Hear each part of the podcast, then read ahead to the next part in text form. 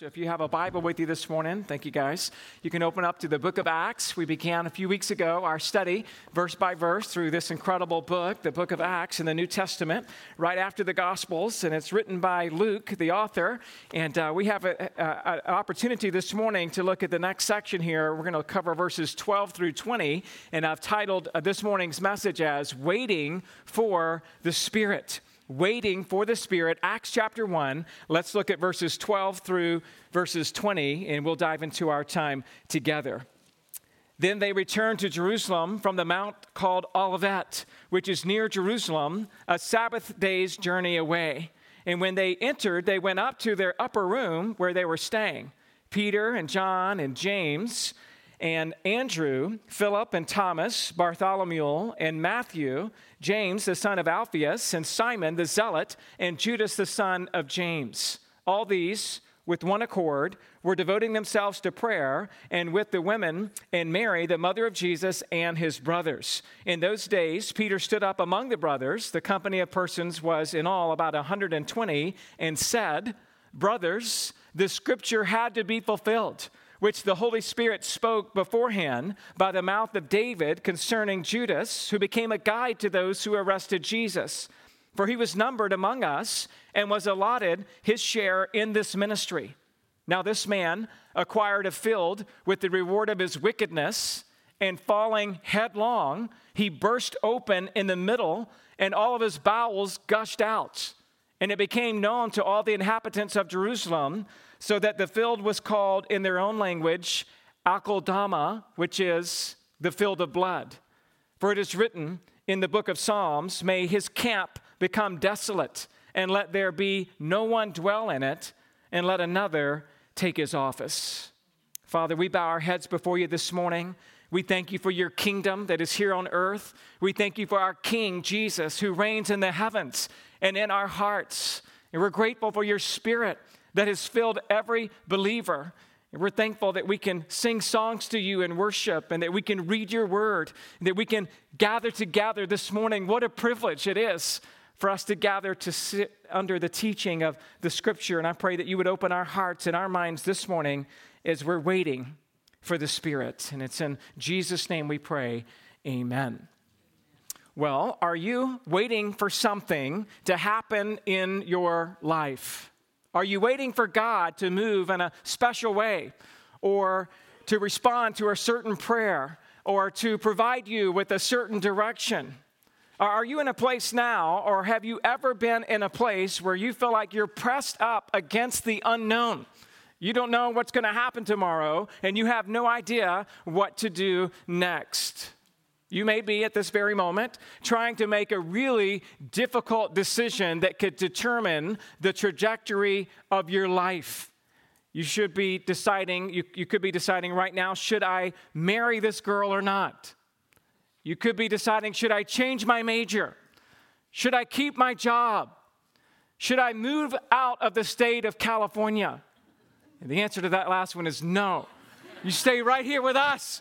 All right, we're doing this together. Don't you leave the state. All right, so you may be at this very moment, though, trying to make a decision and you're trying to figure out what is it that God would want you to do. And hopefully, you're praying to God for wisdom. You're praying to Him for knowledge and for the strength to trust Him and to walk with Him throughout your journey. Waiting is hard especially when you're not in control of the situations to be able to determine the outcome to your liking. One of the hardest things I ever had to wait on was when I was finishing college applying to physician's assistant school. After I had applied, been interviewed, they said, We'll send a letter in the mail to let you know whether you're in our program or not. And so for the next month, I'm like going to the mailbox every day at lunchtime, trying to figure out uh, whether or not I'd been accepted to go into this incredible program. And one day the letter came. It was in the mail, and I bring the letter back up to the kitchen table where I was having lunch with my mom. And I remember telling my mom, This letter's gonna change my life. I'm either gonna go to PA school and be a physician's assistant, or I'm gonna go try to play for the Atlanta Braves baseball. So I opened the letter. Congratulations, you've been accepted to the Medical University of Georgia. It was, it was a hard time to wait.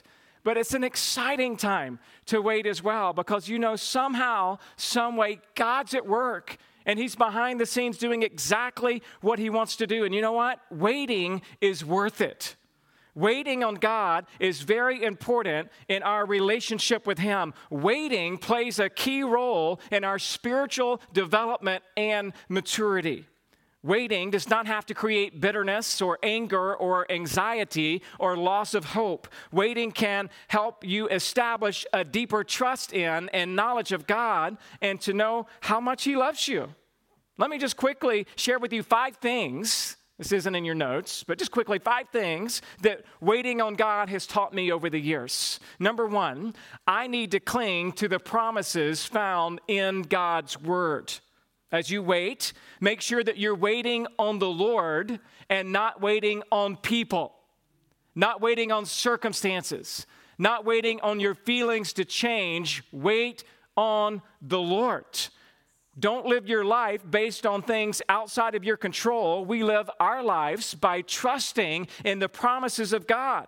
Who or what are we waiting on? Hopefully, you are learning to wait on the Lord. Psalm 130, verse 5 says, I wait for the Lord. My soul waits, and in his word I hope. So wait on the Lord, not on people. Wait on the Lord, not on circumstances. Wait on the Lord, not on your feelings, because God's word will never change or fade away. God's word is his character. In his word, you have real hope. A second thing I think about, and I've learned over the years while I've been waiting, is number two, God is right there with me in my waiting. Isn't it nice that you don't have to wait all alone? In Exodus chapter 33, Moses may have felt lonely. Things had been not going so well with the Israelites. And in the previous chapter, in fact, they had made a, a, a, and worshiped a golden calf. And now God is calling Moses back to the tent of meeting. And Moses needs to know what to do next. And while God didn't reveal everything to Moses, he did say in Exodus 33 14, My presence will go with you, and I will give you rest. No matter what happens in your life, no matter who disappoints you, God will always be with you. And his presence will always go before you. And his presence will always be there with you and give you rest. And that makes waiting a sweet experience instead of a sour memory. Number three, I look more like Jesus after waiting. The moment God saved you through Christ, you entered into God's family where He has predestined you for development and growth. God begins working in our lives to mature us and to grow us and to make us look more like Jesus. And this development begins when we receive the Holy Spirit at conversion, and Jesus promises that He will never leave you or forsake you. God is using your time of waiting to conform you more and more into the image of his son. Philippians 1 6, and I am sure of this, that he who began a good work in you will bring it to completion until the day of Christ Jesus. Listen to me this morning. Waiting is not a waste of time. It is a wonderful time when God is working on you and changing you to make you more like Christ. Number four, God's plans for my life are better than my own. You think you know what's best for you, but you don't. Right? God, in His infinite wisdom, knows and He does what is best for you every moment of every day. And while you're waiting, He's working everything for your good. Romans 8 28, and we know that God causes all things to work together for good for those who love Him and are called according to His purpose. In my waiting, God is working and crafting my life and my character in a way that would bring Him the most glory. And when He is glorified, that's when I'm satisfied. And when He's glorified, I realize that I'm actually in good hands of a good, good Father. Number five, the fifth thing waiting on God has taught me over the years is this I can trust God to provide for me each and every day. God will never abandon me, He will never disown, disavow, or discard me. God is sustaining me in my waiting, and He is refining my faith and preparing me for some new opportunity. And in the meantime, I must seek Him. Matthew 6:33 Jesus said in the Sermon on the Mount, "Seek ye first the kingdom of God and his righteousness, and all of these things will be added to you." Waiting on the Lord can be hard, but when you do it in this way, it is a very very very good thing. And in our passage today, we are reminded that Jesus promised that when he went away, he would send another helper. But the disciples would first have to wait. God still sovereignly sends the mysterious winds of the Holy Spirit, His power, His comfort, and His presence to those who know and serve Jesus Christ. And we don't know exactly why or how the Spirit works, but we have been told what we must do to enjoy the fullness of the third person of the Trinity. And sometimes our situation is like that of the little boy who asked his grandfather, Grandpa, what is the wind? I cannot explain the wind to you, the old fisherman replied, but I can teach you to raise the sails. The book of Acts shows us how the wind of the Holy Spirit is in our sails. It shows us how the Spirit takes and moves these apostles and the believers of Christ from the situation they're in to something even greater. The Holy Spirit is still at work this very day. And we need to know that when we're in that time of waiting, and when we're kind of like in the middle of the situation and we don't know what to do just yet. So I kind of think of this time of waiting between the ascension and the day of Pentecost as kind of like halftime. You know, there's a big game today that some of you are going to be watching. And typically at halftime, that's when you got to make some changes, right? You got to make some adjustments. And the first half of Christ's time on earth is completed. And now the disciples are in the locker room. They're in the upper room and they're waiting to come out for the second half. But they first got to be filled with the Spirit, have clear direction. What the rest of the game plan is, is they're going to carry out the Great Commission. That's what we're looking at this morning. And as we look at this passage, I want to give you three headings that highlight Christ's team his starting lineup of those who are waiting for his spirit. And so, three parts to our outline this morning. Number one, the faithful assembly. The faithful assembly. We'll see that in verses 12 through 13. Your first blank, if you are taking notes, says, Where they gathered. Where they gathered. Verse 12, look at it with me if you will. Then they returned to Jerusalem from the mount called Olivet, which is near Jerusalem, a Sabbath day's journey away at Christ's ascension, the disciples were gathered on the Mount of Olives. And Jesus' last words on earth were recorded in verse 8 But you will receive power when the Holy Spirit, you know, you know, you have to say it like that, by the way. Whenever you're quoting Acts 1 8, you have to say, You will receive power when the Holy, you don't say, and you will receive power when the Holy Spirit comes upon you, all right? And you will receive power. You want to practice it with me? Come on, one time. You ready? You will receive power. I like that. It's pretty good. All right, you will receive power when the Holy Spirit comes upon you, and you will be my witnesses in Jerusalem, all of Judea and Samaria to the ends of the earth. That's the theme of the book. That's the carrying out of the Great Commission. That's where we're headed. And as you know, the disciples are now looking at Jesus who was ascended. He ascended in front of them. He was lifted up, verses 9 through 11, up into the clouds, where two men in white robes said, Men of Galilee, why do you stand looking into heaven? This Jesus who was taken up from you into heaven will come to you in the same way that he saw you go into heaven. We looked last week at Zechariah 14 4 that says that Jesus will come back to the same spot at his second coming. On that day, his feet shall stand on the Mount of Olives that lies before Jerusalem on the east. The Mount of Olives is more like a large hill, more so than a towering mountain. It's about 400 feet over the bottom part of the Kidron Valley, maybe about 200 feet total from Jerusalem. You go down and then up a little bit. So about 200 feet over Jerusalem, 400 feet from the bottom of the valley. And the, the disciples are there on the Mount of Olives, and now they're returning to Jerusalem. Verse 12 says that they are a Sabbath day journey away from Jerusalem. That would have been about 2,000 cubits or a half a mile away. The Sabbath day journey was measured in the Old Testament by the distance between the outermost encampment and the tabernacle.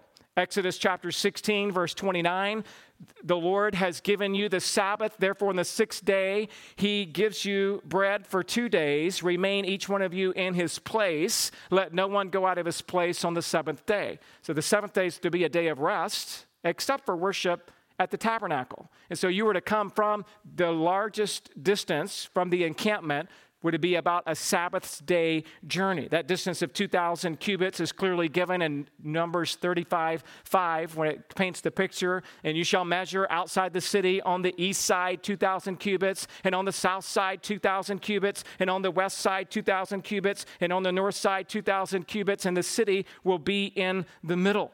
And so we understand it was a Sabbath day journey, the amount of distance you could walk without doing a work on the Sabbath. And so this is about how far the, the disciples are now from Jerusalem. And so after Christ's ascension, the disciples took that half mile or Sabbath day's journey, hike back to Jerusalem, back to the upper room most likely where they had previously been staying. Most commentators believe it's probably the same upper room where Jesus had shared his last supper with his disciples on the night before he was crucified. In Mark chapter 14, verse 15, it says that it was a large upper room.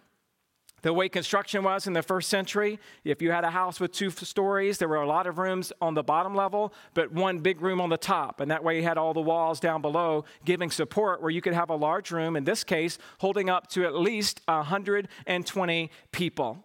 Well, that's, uh, that's where they were. They were on the Mount of Olivet, and then they came back to Jerusalem. Let's ask the question who is there? We talked about where they were. Now let's talk your next blank about who was there. And you read, of course, in our next verse, verse 13. And when they entered, they went up to the upper room where they were staying Peter and John and James and Andrew and Philip and Thomas, Bartholomew and Matthew, James, the son of Alphaeus, and Simon the Zealot, and Judas, the son of James. And so who was there? Well, we have the list here of 11 of the 12 disciples. There's Peter was there. He was always in the front of the list of the disciples. He is their fearless leader who sometimes sticks his foot in his mouth, but he does catch on fire. And he preaches the first sermon by any apostle that will be recorded for us here in the next chapter. Then there was John, who was the author of John's Gospel, one of the sons of Zebedee. There is James, John's brother, the other son of thunder. There is Andrew, Simon Peter's brother, who told Peter, We have found the Messiah. There was Philip, the facts and figures disciple who told Jesus that 200 denarii would not be enough money to buy enough food to feed the 5,000. You have Thomas, we know him as the doubting disciple who eventually came around and saw Jesus for who he was and said, My Lord and my God. Then there is Bartholomew, who is also called Nathaniel. There's Matthew, the tax collector, James, the son of Alphaeus, also known as James the Younger. There's Simon, the zealot, and Judas, not Iscariot, but this Judas was known also as Thaddeus. That's 11 of the 12.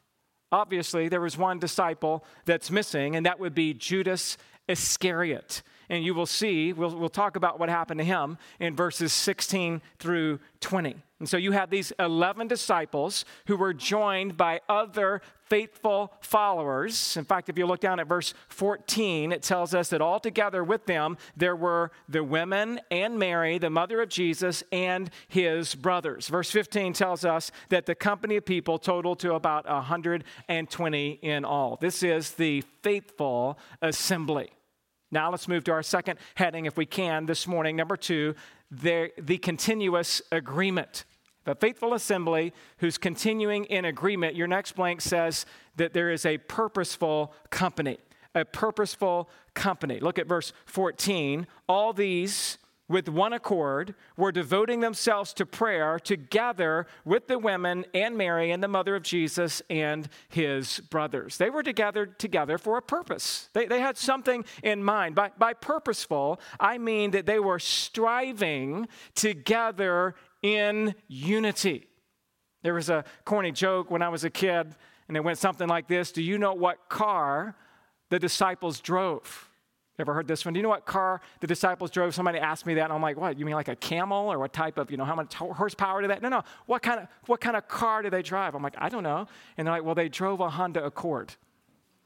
I'm like, well, why a Honda Accord? Not, why not a Camry? Well, it says right here they were all in one accord. ha, ha, ha. Whoever told me that thought it was the funniest thing, and I'm like, oh, come on, man. What, what is that? That's just, that's just sad, right? But we see here, we do see here that the word accord comes from two Greek words put together. Those two Greek words are homo, which means one and the same, or having something in common.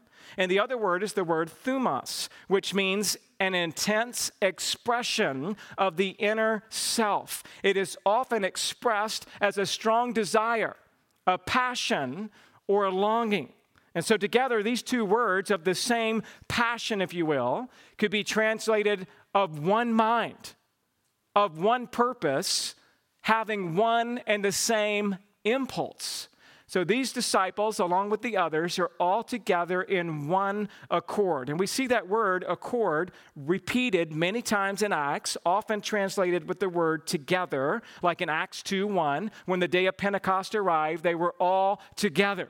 They were all in one accord and in one place. Acts chapter 2, verse 46, and day by day attending the temple together and breaking bread in their homes, they received their food with glad and generous hearts. Again, they were in one accord. Acts 4, 24, and when they heard it, they lifted their voices together kind of like we do when we worship. We're all in one accord. Some of us are on key and some of us are getting there, but we're singing together. That's what it's about. It's about being together. And this company had a purpose, and their purpose was let's come together. I'm not doing this alone. Jesus has left us. He's promised us the Holy Spirit. We're in the locker room at halftime. And we got to make sure when we come out for the second half, we're all on the same page. And so this company was purposeful in the fact that they had obeyed Christ's words not to depart from Jerusalem. They kept Christ's word to wait for the promise that the Father had given, and they wanted to do it together in unity.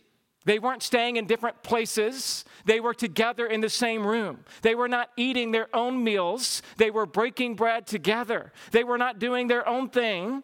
They were together in one purpose. And this is exactly what God calls each of us who are in Christ to be like today. In fact, turn with me, if you will, to Ephesians chapter 4. Ephesians 4, we're to still be in one accord together as believers today. As you know, the book of Ephesians has a lot of incredible theology in the first three chapters about how God predestined us before the foundation of the world and how we were dead in our trespasses and sins, but He made us alive together with Christ, and how we as believers represent the manifold wisdom of God. And then all of a sudden, He gets to chapter 4, and He's like, Look, you have a really high calling, a lot of great doctrine in chapters 1, 2, and 3, and then chapter 4 says, Therefore, a prisoner, he, he says, I, therefore, a prisoner for the Lord, urge you to walk in a manner worthy of the calling to which you have been called. You got a high calling, Christian, if you're in Christ, saved before the foundation of the world. God expects much of you. Now He expects your conduct to match your calling. And so here in Ephesians 4, he says, You need to walk in a manner worthy of your calling with all, verse 2 says, with all humility and gentleness, with patience, bearing with one another in love eager to maintain the unity of the Spirit in the bond of peace. There is one body and one Spirit, just as you were called to one hope that belongs to your call, one Lord, one faith, one baptism, one God and Father over all, who is over all and through all and in all. So when we read a passage like that, it just reminds us we're supposed to be in the same car, and it's not a Camry. It's a Honda Accord, all right? We're all to be together in how we approach life and how we approach church. We're all to be together. So let me just ask you, how are we doing? How would you rate our church when it comes to us having a purpose of being unified together? Are we walking in unity? We may not all have the same ethnicity, but we all have the same Lord. We may not all come from the same culture, but we have one and the same faith. We may have come from different religions, or maybe no religion at all, but now we've been baptized into one and the same Christ. And so this means we ought to be loving each other, serving each other, dwelling together in unity, especially with our elder team, especially with our deacons, our small group leaders, those who serve at this church. We've got to be together, and especially in our marriages and in our families. Genesis 2:24 For this reason a man shall leave his father and his mother and shall be joined to his wife and the two shall become what? One flesh. That's unity.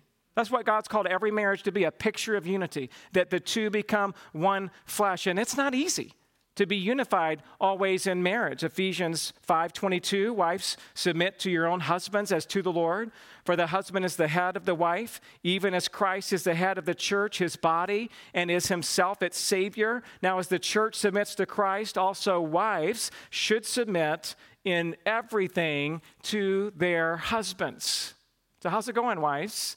Is it easy for you? Because I know it's not because we live in a human, you know, world to submit to your husband, to be joined to him. Husbands, you're not off the hook, right? Verse 25 says, Husbands, love your wives, just as Christ loved the church and gave himself up for her. 1 Peter 3 7, likewise, husbands, live with your wives in an understanding way, showing honor to the woman as the weaker vessel, since they are heirs with you in the grace of life, so that your prayers may not be hindered. It's a lot of work to have a God centered marriage to, so that both husband and wife can say, No, we're one in Christ.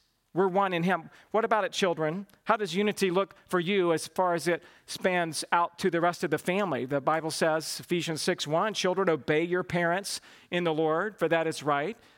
If you ever, as a child, as a teenager, think, well, I just don't understand why our house isn't more unified. Well, can I just ask you, do you obey your parents on everything they ask you to do? Or maybe you're the one pulling in the other direction, causing a rift in your family because we are called to submit to those that God's placed in authority over us. At the same time, Ephesians 6 4 says, Fathers, do not provoke your children to anger. So it could be your fault, Dad or Mom. If you're yelling at your kids or getting angry with your children, you're splitting the unity. Instead, we're to bring them up in the discipline and instruction of the Lord. Unity starts in the home. And then it continues in the church with our brothers and our sisters in Christ. And so we see that this is a very purposeful company pursuing unity together. But we also see, your next blank is that they're not only a purposeful company, they're a praying company. Look exactly what they're doing in one accord. They were devoting themselves to prayer, they were devoting themselves to spending time with God through prayer. They were talking to God. They were interceding. They were asking God to help them know what it is that He wanted them to do. And the word devoting there means that they were attaching themselves to, it means to persist in. They were not just casually praying or praying before meals only, they were devoted to prayer. And this means that prayer for them was a way of life. That prayer was something they did all through the day. And prayer plays a significant role in the story of the church as recorded throughout the book of Acts. These believers prayed for guidance in making decisions, as we'll see next week in verses 21 through 26. Prayer was a normal part of their daily ministry in chapter 2, verses 42 to 47. Peter and John prayed in the temple at the hour of prayer in chapter 3, verse 1. They prayed for courage to witness for Christ in chapter 4, verses 23 to 31. They devoted themselves to prayer and the ministry of the word in Acts 6 4. Stephen prayed as he was being stoned in chapter 7, verses 55 through 60. Peter and John prayed for the Samaritans in chapter 8, verses 14 to 17. Saul of Tarsus prayed after his conversion in Acts 9 11. Peter prayed before he raised Dorcas from the dead in Acts 9 36 to 43. Cornelius prayed that God would show him how to be saved in chapter 10, verses 1 through 4. Peter was on the housetop at the same time praying when God told him how he was to be an answer answer to Cornelius's prayer. The believers in John Mark's house prayed for Peter when he was in prison, and the Lord delivered him both from prison and from death. Acts 12, 1 through 14. The, the church at Antioch fasted and prayed before sending out Barnabas, uh, Barnabas and Paul in Acts 13, 1 through 3. It was at a prayer meeting in Philippi that God opened Lydia's heart, Acts 16, 25. Paul prayed for his friends before leaving them, Acts 20, 36 and 21, 5. In Acts 27, 35, Paul prayed in the midst of a storm for God's blessing. In Acts 28, 8, Paul prayed that God would heal a sick man. Starting to see the repetition? They devoted themselves to prayer. In almost every chapter of Acts, you find a reference to prayer, and this book makes it very clear that something happens when God's people pray. When God's people pray, there, there is something that God is at work behind the scenes doing. And this is a very good lesson for us to learn as a church today. It has been well said that prayer is both the thermostat and the thermometer of a church's spiritual maturity. So if it's hot in here, it's because people have been praying. And as the thermostat goes up, because we're going to make it hotter, come on, and it's going to keep getting hotter, you turn the thermostat up and the temperature keeps going up. That's what we want as a church. We want to be a praying church. It was John Bunyan, author of Pilgrim's, Pilgrim's Progress, who said, quote, prayer is a shield to the soul, a sacrifice to God, and a scourge to Satan. Here in the book of Acts, you see that prayer is accomplishing all of those things a shield to the soul, a sacrifice to God, and a scourge to Satan. As we all probably know, the well known verse of Second Chronicles 7:14 If my people who are called by my name humble themselves and pray and seek my face and turn from their wicked ways, then I will hear from heaven and forgive their sin and heal their land. So we have a purposeful company we have here a praying company. And then, third, we have a precious company. A precious company. Verse 15 says they were together with the women and Mary, the mother of Jesus, and his brothers. The women, no doubt, included, most likely, Mary Magdalene, because John 20, verse 1, talks about how Mary Magdalene had been there coming to the tomb early on resurrection morn. When it says the women, also probably including Mary, the wife of Clopas, Mary and Martha, probably Salome, and and others. We read about these ladies in Mark 16 1. I think that it's also precious that Mary, the mother of Jesus, was there. By the way, this is the last time you see Mary, the mother of Jesus, in the Bible. But she's there with the disciples at this prayer meeting, this time of gathering after the ascension and before Pentecost. And if you'll remember, Jesus entrusted his mom Mary into the care of John, his beloved disciple, while he was on the cross. John 19, 26 through 27, when Jesus saw his mother and the disciple whom he loved standing nearby, he said to his mother, Woman, behold your son. And then he said to the disciple, Behold your mother. And from that hour, the disciple took her into his own home. Please note that verse 14 says Mary, the mother of Jesus. The Bible never says Mary, the mother of God. That's a quote from Roman Catholicism. You will not find it in the Bible. Mary is the mother of Jesus, using his earthly name to refer to his humanity. Of course, we understand that Jesus is fully God and fully man, but let's not get distracted with somehow referring to Mary, the mother of God, is that somehow she's on the same level as a co redemptrix. She's the mother of Jesus. That's a respectful title enough. That's a privilege in and of itself. So please know here as well that no one is praying to Mary. She's praying with them. There's nowhere in the Bible where we are ever encouraged to pray in any name other than the name of Christ. So we're not encouraging anybody to ever pray to Mary, but to pray to God alone. Jesus' brothers were also there. Keep in mind that this would have likely included his half brothers who had a different father, but the same mother. Mary did not perpetuate her virginity. It's not biblical. She had other children, brothers and sisters that were half brothers and sisters to the Lord. And Jesus was fully God, fully human, but they did have the same mother. And these people, his brothers and sisters, are mentioned in Mark chapter 6, verse 3. Is this not the carpenter, the son of Mary, and the brother of James and Joseph and Judas and Simon?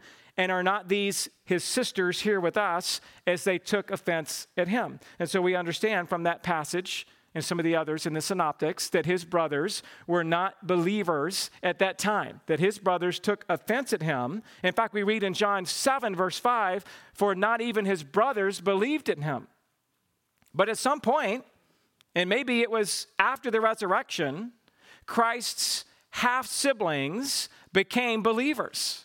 Praise God that Jesus' brothers, and we're assuming his sisters, finally got saved. And of course, we know that James, one of his brothers, went on to be the leader of the Jerusalem church mentioned in Acts 12 and in Acts 15. He was also the author of the book of James. We also know that one of Jesus' other brothers, named Judas, so as not to confuse him with Judas Iscariot, but a common name, Judas went on to write the book of Jude.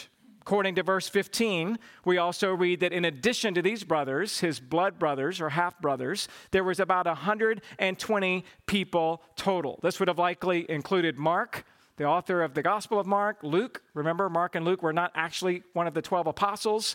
Luke, the author of this book, it would have maybe included people like Lazarus, others that Jesus went with. In fact, in that show, The Chosen, many of you might have watched that. We enjoyed watching that uh, last year. One of the things that kind of struck me about the, about the program and the series was that Jesus didn't only just spend intimate time with just his 12, he did at times. He took them away to Caesarea Philippi. Certain times it was just Jesus and the 12. But probably a good bit of the time, there was always a lot of others. A lot of other people with him, following him as he walked and as he talked, and while he was at the wedding and when he was doing what he, he was doing, he likely had an entourage of people. Likely, this 120 would have been those people that had been spending a lot of time with Jesus. And so we see here that this is a precious and faithful assembly, and they are in continuous agreement. We do what we do uh, when we are best when we're together. And when we're together in unity, we're able to honor God, I believe, in the best of ways. And so I just want to ask you again are you in unity with your spouse and with your family and with this church? And are you the kind of Christian that you could say, you know what, I'm praying together with my family and with those in my small group? Are you fellowshipping together in a healthy way? Do you serve each other? Are you worshiping together? Are you exalting Christ together? We want to have a very continual agreement in all those things at our church. And what else should we be doing? Moving on to our third heading, we should be opening God's word together. And that's exactly what Peter does next in verses 16 through 20, where we read this heading is the scriptural address. Well, what else are you going to do? They're staying together, they're eating together, they're probably they're praying together, likely worshiping together. Now they're going to open God's word together and your next blank says the scripture will be fulfilled. And you see that there even in verse 16, Peter at this point brothers, the scripture had to be fulfilled. Uh, we see that Peter stood up, verse 15, then verse 16. Brothers, the scripture had to be fulfilled, which the Holy Spirit spoke beforehand by the mouth of David concerning Judas, who has become a guide to those who arrested Jesus. And so uh, it's kind of amazing to me to think about how Peter had completely changed. If we talk about again, first half, second half, forgive me for continuing to do that reference, but after the first half, when Jesus died, what did Peter do? He went back fishing. He was like, I'm done with this. I thought that Jesus was restoring the kingdom. Now he's gone. I'm out of here. Now that we're getting ready for the second half, Peter's doing what? He's getting ready. He's in the locker room. He's like, guys, we got to talk about this. We're here together. We got to spend some time opening God's word to figure out and understand better what just happened and what are we supposed to do next. And it's amazing how bold he begins to get here as Peter doesn't go back to fishing. He's now starting his new occupation, and it's called preaching. Peter becomes a preacher, and Peter is saying that Scripture, that which is written down in the Old Testament, that which Jesus referred to often again and again when he said, It is written, that Scripture had to be fulfilled. It must be fulfilled. Again, verse 16, the scripture had to be fulfilled. And Peter is referring there to David, who wrote a couple of Psalms that are fulfilled as he talks about them in that very moment. That word fulfilled, by the way, it means that it is when he says it's fulfilled, it means to make full, it means to bring to completion. It means there are things that were prophesied in the scripture, and every jot and tittle of the Bible will be fulfilled. And the scriptures that Peter referring to are found in verse 20 when he said it's written in the book of Psalms. He's quoting now from David, Psalm 69, 25. May their camp be a desolation, let no one dwell in their tents. And Psalm 109, verse 8 May his days be few, may another take his office. Peter is reminding this precious company of 120 that God is still in control. Not Pilate, not the Romans, not the Pharisees, but God is in control. And he's just reminding them hey, guys, remember, David told us about this. This is recorded that all of this would happen just like it has happened. Peter's saying, Don't you see, guys, this was God's plan all along. Psalm 115, verse 3 says, Our God is in the heavens and he does all that he pleases. Isaiah 46:10 says that God is declaring the end from the beginning, from the ancient times, things not yet done, saying, "My counsel shall stand and I will accomplish all my purpose." Here's what we're saying. What happened with Judas, who became a guide to those who arrested Jesus in the garden of Gethsemane, that was in exact accordance with God's sovereign plan. It wasn't a mistake, it was not an accident. You say, well, how in the world did David know that that was going to happen to write those two Psalms that fit in so perfectly with what's happening now in real time? The answer is the Holy Spirit revealed it to him. 2 Peter 1:21 says for no prophecy was ever produced by the will of man but men spoke from God as they were carried along by the Holy Spirit. So what David said was fulfilled and maybe Peter is even remembering what Jesus had said in John 17, 12. Jesus said, While I was with them, I kept them in your name. This is his high priestly prayer. He's talking to God. I kept them in your name, which you have given to me. I guarded them, and not one of them has been lost, except the son of destruction, that scripture might be fulfilled. Isn't that beautiful? Scripture is always going to be fulfilled. And scripture prophesies really fun and exciting things like Jesus coming back as the conquering king. And the scripture prophesied really hard things like Satan nipping at Christ's Hill, which is a reference to the cross. We understand that Jesus even told Peter, Satan has asked to sift you like wheat, right? But I've prayed for you that your faith would be strengthened. So we know there's going to be difficulty, but we also know that the scripture cannot go unbroken. Verse 17 here in Acts 1 says, For he was numbered among us and was allotted his share in this ministry. Peter said, Hey, that was not a mistake. He was part of us. He was here. Judas had been their friend. Remember, they didn't even know he was the one to betray him. When Jesus said, One of you will betray me, they're like, Who? They had no idea. They didn't go like, All eyes to Judas. Oh, he's probably him. It's that guy.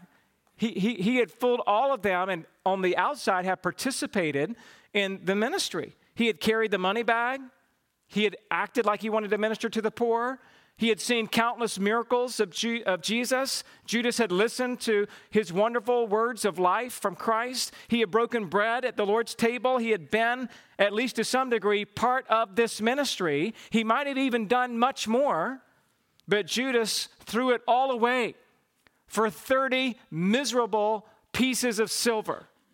He threw it all away. And Jesus said in John 6 64 that there are some of you who do not believe. For Jesus knew from the beginning who those were who did not believe and who it was that would betray him. And we read a few verses later in John 6, verse 70, 71, Jesus said to them, Did I not choose you, the 12, and yet one of you is a devil? he spoke of Judas, the son of Simon Iscariot, for he, one of the twelve, was going to betray him. Jesus chose Judas, knowing that he would betray him so that Scripture would be fulfilled.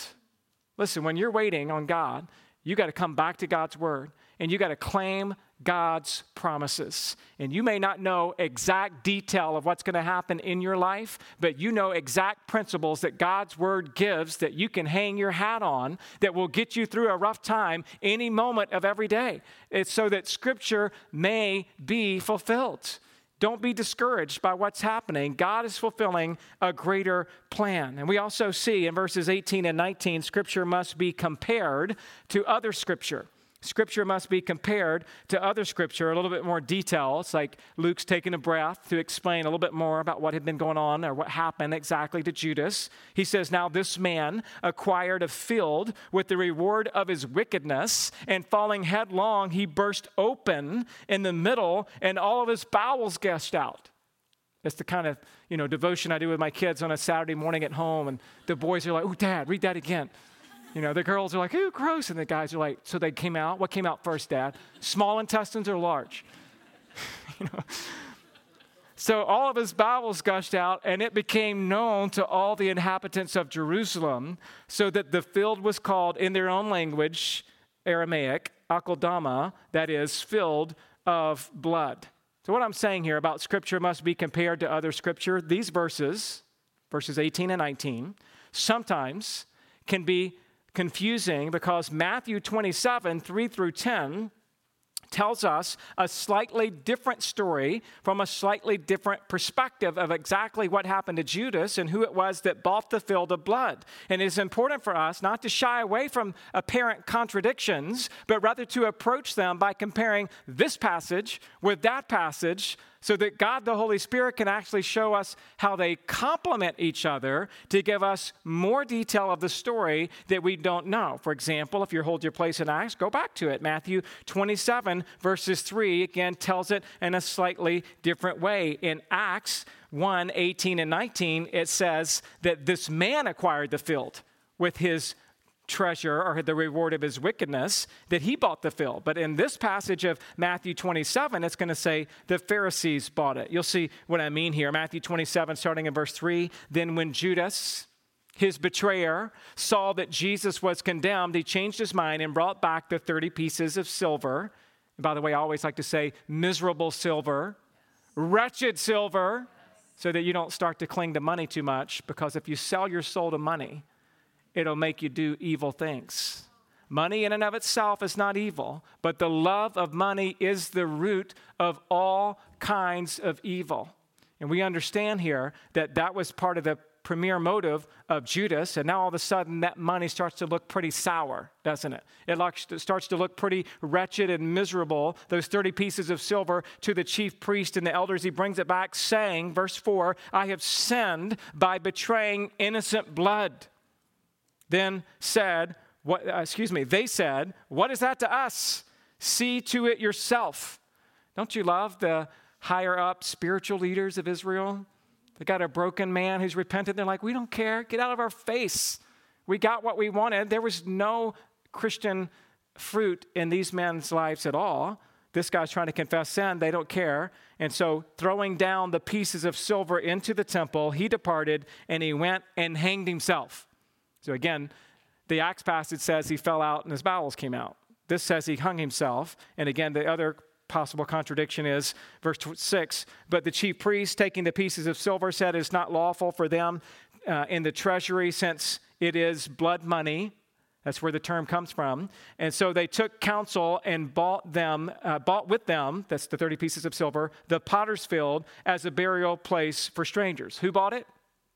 The Pharisees bought it. But Acts chapter 1 says that, that uh, Judas bought it. So you see what I'm saying? What happens is skeptics try to take stuff like that and get real nitpicky, like, well, this contradicts this, and this contradicts this. The Bible, you can't believe it. I believe every word of the Bible. And I believe the story is easily put together where, where one reference is saying Judas bought it, but we understand the way it was actually, that purchase was executed was with the money that was on the temple floor that the Pharisees took and then bought it but it was Judas who paid for it. You understand what I mean? Judas did hang himself. It's most likely thought that he hung himself at the bottom of the Kidron Valley in the Valley of Hinnom, where they come together over a cliff. You've probably seen this depicted on a movie before, but he hung himself on some tree. That after a couple of days, your body, when you die and you're decaying and it begins to go through putrefaction, can I explain that process to you? I've done that before. All right, so when, it, so when your body starts decaying, that, that your gut swells up like a ripe melon. So when somehow that rope broke or the branch broke off, whether he fell just a few feet or down the cliff, easily his body would have just burst open and his guts came out. So, what I'm saying is, it's not really a contradiction. It's really something that helps paint a picture in God's providence of exactly what happened. What I'm saying is, you must compare Scripture with Scripture in order to get the right answer. Don't go start reading some liberal, unbelieving skeptic who doesn't even know what they're really talking about. They just give us more detail. The scriptures do as we read it. That's part of what's going on in the synoptics. It's not a problem, it's a beautiful picture of all different details and angles to give us a clear view of exactly what Christ did and taught. And then our last blank is this Scripture offers reassurance to believers. I think it was comforting for Peter to get up and say what he said at that moment. He wasn't like, well, we don't have anywhere to go in the Bible to tell us what's, what's up. He's like, hey, we got, we got it right here. We have the manual for life.